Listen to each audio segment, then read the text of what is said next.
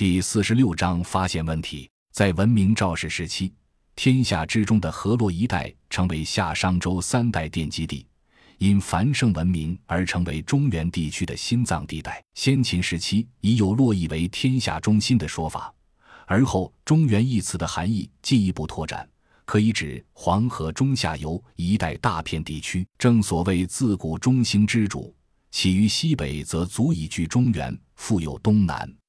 进入晋献以来。中原，特别是河洛地区再度繁盛，人口总数和密度均居华夏之首。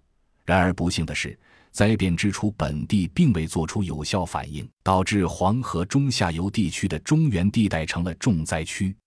初继入狱以来，遭遇战的频率、烈度不断提高，这一点从弹药的消耗上就有最直观的反应。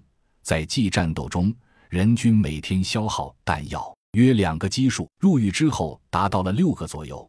常用轻武器开始出现规模化损坏，补给问题已被提上首要日程。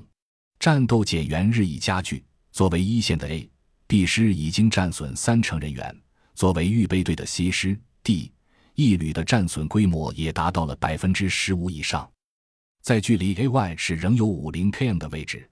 发生了出发以来最大规模的战斗，其规模甚至被称为战役都不为过，消灭了超过二百万只丧尸。在这一战中，人员消耗维持在百分之五左右。作为代价，携带弹药的损耗量达到了总拥有量的百分之七十五，已经突破了警戒红线，已不足以支撑再一次的大规模战斗。尤其是机要接到 ZYJW 通报，在前途的某某市。ZZ 市一带，火车队将遭遇国内最大的丧尸群。无论如何，都需要进行一次充分补给。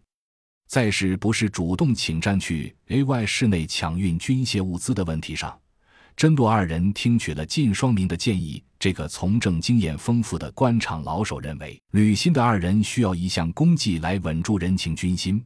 尤其是从过往战绩看，二人出征时为众望所归。照此来看。与其被动买单，不如主动请客，大大方方把活揽下来，再漂漂亮亮搞定。二人就坐稳了局面，进可攻，退可守，话语的分量将大大不同。当然，具体的战略战术他是门外汉，需要哥俩自己制定。不过这已经足够二人对其的态度大为改观，也谈及了到达西北后的立身问题。不过时间仓促，未及详谈。在当天夜间召开的战前会议上，真洛二人主动请战，表态愿意带领一旅深入 A.Y 市区两处军火库寻找搬运补给。这一申请立即得到批准，并被主要领导大为赞赏。